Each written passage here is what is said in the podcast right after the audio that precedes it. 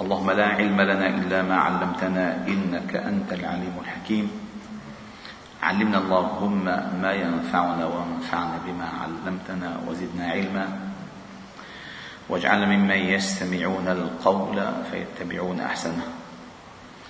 وأدخلنا برحمتك في عبادك الصالحين. ثم أما بعد. فقد ذكر الإمام الترمذي رحمه الله تعالى في كتابه الممتع الشمائل المحمدية على صاحبها أفضل الصلاة والسلام والتحية ويذكر الخصال المصطفوية الخلقية والخلقية. ونحن وصلنا إلى باب عيش الرسول صلى الله عليه وسلم وكيف كان طعامه وإدامه. ووصلنا إلى أن النبي صلى الله عليه وسلم أولم على زوجته صفية بنت حيي بن أخطب أولم بتمر وسويق. وقلنا أن السويق ما يصنع من دقيق الحنطة أو الشعير. يعني مثل السميد يعني بنعمل تمر يعني كأنه عمل سيوة أو حلف؟ ثم قال وحدثنا الحسين بن محمد البصري بسنده عن أبي رافع مولى النبي صلى الله عليه وسلم قال حدثني عبيد الله بن علي عن جدته سلمى أن الحسن بن علي وابن عباس وابن جعفر أتوها فقالوا لها اصنعي لنا طعاما مما كان يعجب النبي صلى الله عليه وسلم ويحسن أكله. يعني اعملي لنا أكلة يا جدتاه. اصنعي لنا طعاما كان يحبه النبي صلى الله عليه وسلم. الله الله. فقالت يا بني أي يا أبنائي.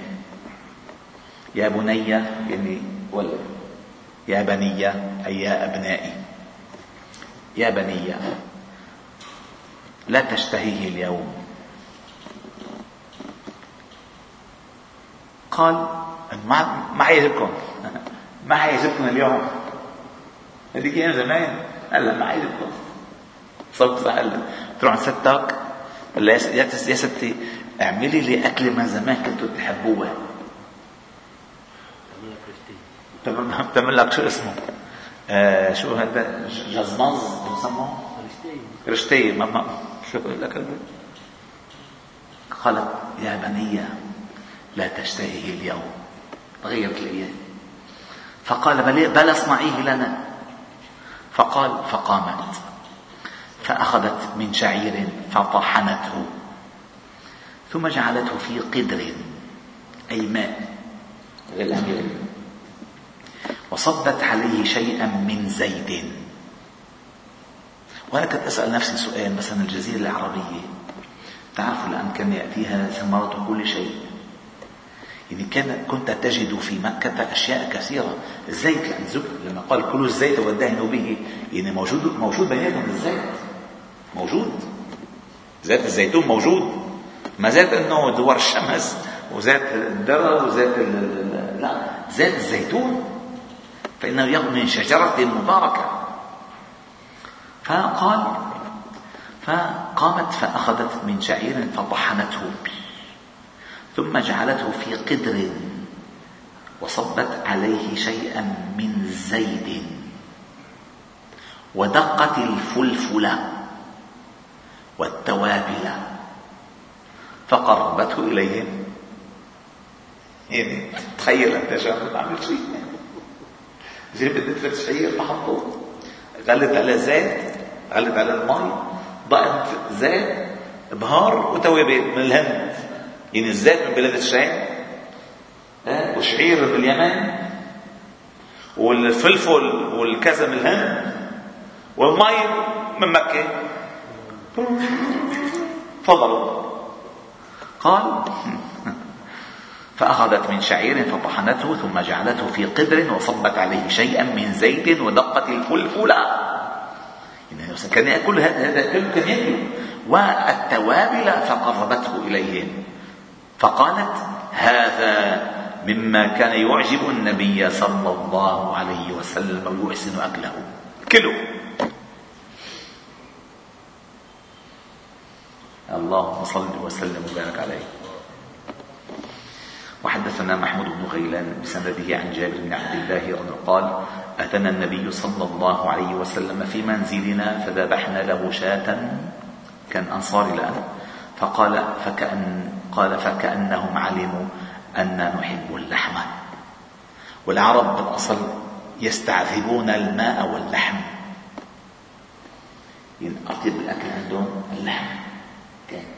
هلا لما بيكرم الإنسان بيعطيه لحمة فقال وحدثنا ابن أبي عمر بسنده عن جابر بن عبد الله قال خرج النبي صلى الله عليه وسلم وأنا معه فدخل على امرأة من الأنصار فذبحت له شاة فأكل منها وأتته بقناع من رطب من رطب يعني قناع يعني مثل العلبة طبق طبق من رطب. هلا موسم هلا موسم الرطب اي والله يعني ذهنية اللي هلا هناك ما عم يجينا شيء من هناك بقى خلاص. هذا لا عمرة ولا حج ولا زيارة آه. آه. الحمد لله قال فأتته بقناع من رطب فأكل منه. ثم توضأ للظهر وصلى ثم انصرف. فأتته بعلالة من علالة الشاة انتبهوا شوف أتته بعلالة من علالة الشاة ما هي العلالة؟ العلالة هي البقية أي بقي من لحمها. هيك فرافيت ما يتعلل به في السير. فقال فأتته بعلالة من علالة الشاة فأكل ثم صلى العصر ولم يتوضأ.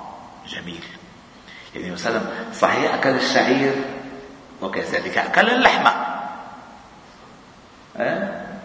أكل الشعير أكل اللحم أكل الرطب وأكل التمر. وأكل الدقل يعني رديء التمر وحدثنا العباس بس بذكركم شغله اكررها مرارا وتكرارا. يا أستاذ وصف هلا بهالايام كيف بيعرف الإنسان حوله انصاب بالكورونا؟ كيف؟ أكثر شيء أكثر شيء أكثر شيء. يفقد حاسة الذوق والشم. لا بيعرف يذوق ولا بيعرف يشم. للأسف أغلب المتدينين بالايام فقدوا حاسة الذوق الديني والشم الروحاني. نحن أمة الذوقة لما الحديث يقول إن الله جميل يحب الجمال. شو جميل يحب الجمال؟ ذوق ذوق ذوق. لما الإنسان ينتقي الدباء برم عليه مشان ياكلوا لأنه أطيب شيء. أو ينتقي الرطب الجيد مشان ياكلوا. ذوق هذا ذوق. يلبس أجمل الثياب هذا ذوق. لا لا يشم منه إلا الريح الطيب هذا ذوق. اسمه ذوق. لما يفقد الإنسان الذوق بيكون مكورا. شو بيكون؟ مكورا الحمد لله عم شم عم نذوق. هذا بيكون مكورا ثم قال حدثنا العباس بسنده عن أم المنذر رضي الله عنها قال دخل علي النبي صلى الله عليه وسلم ومعه علي ابن عمه رضي عنه ولنا دوال دوال هو الغطق من البسر يعلق يعلق عشان يصير رطب. البسر اتفقنا البسر شو هو البسر هو البلح. اللي اسم مصر رطب. بلح. قال يعلق فإذا صار رطبا أكل. ولنا دوال معلقة. قالت فجعل النبي صلى الله عليه وسلم يأكل وعلي يأكل معه. فقال النبي صلى الله عليه وسلم لعلي ما ما يعني وقف حول كفى فقال النبي صلى الله عليه وسلم لعلي ما يا علي. فإنك ناقه. ناقه هو اللي طلع من المرض جديد. بيقول لك فترة النقاهة بيقول لك ناقه. فترة النقاهة قال فإنك ناقه. أي قريب عهد بمرض. ولم ترجع إليه صحته بعد. فقال فإنك ناقه. يعني على مهلة شوية صغيرة حتى تسترد صحتك أكثر لأن أسلك مريض ما لك يطلع من مرض.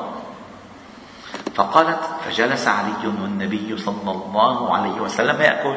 هنا قعدوا هو كمل أكل صلى الله عليه وسلم. فقالت فجعلت لهم سلقا وشعيرا. مثل أكل؟ فقال النبي صلى الله عليه وسلم لعلي من هذا فأصب فإن هذا أوفق لك. من هذا فأصب فإنه فإن هذا أوفق لك أي يوافق صحتك ويناسبك. صلى الله عليه وسلم. والحمد لله رب العالمين. سبحانه وبحمدك أشهد أن لا إله إلا أنت. نستغفرك إليك وصلي وسلم وبارك على محمد وعلى آله وأصحابه أجمعين.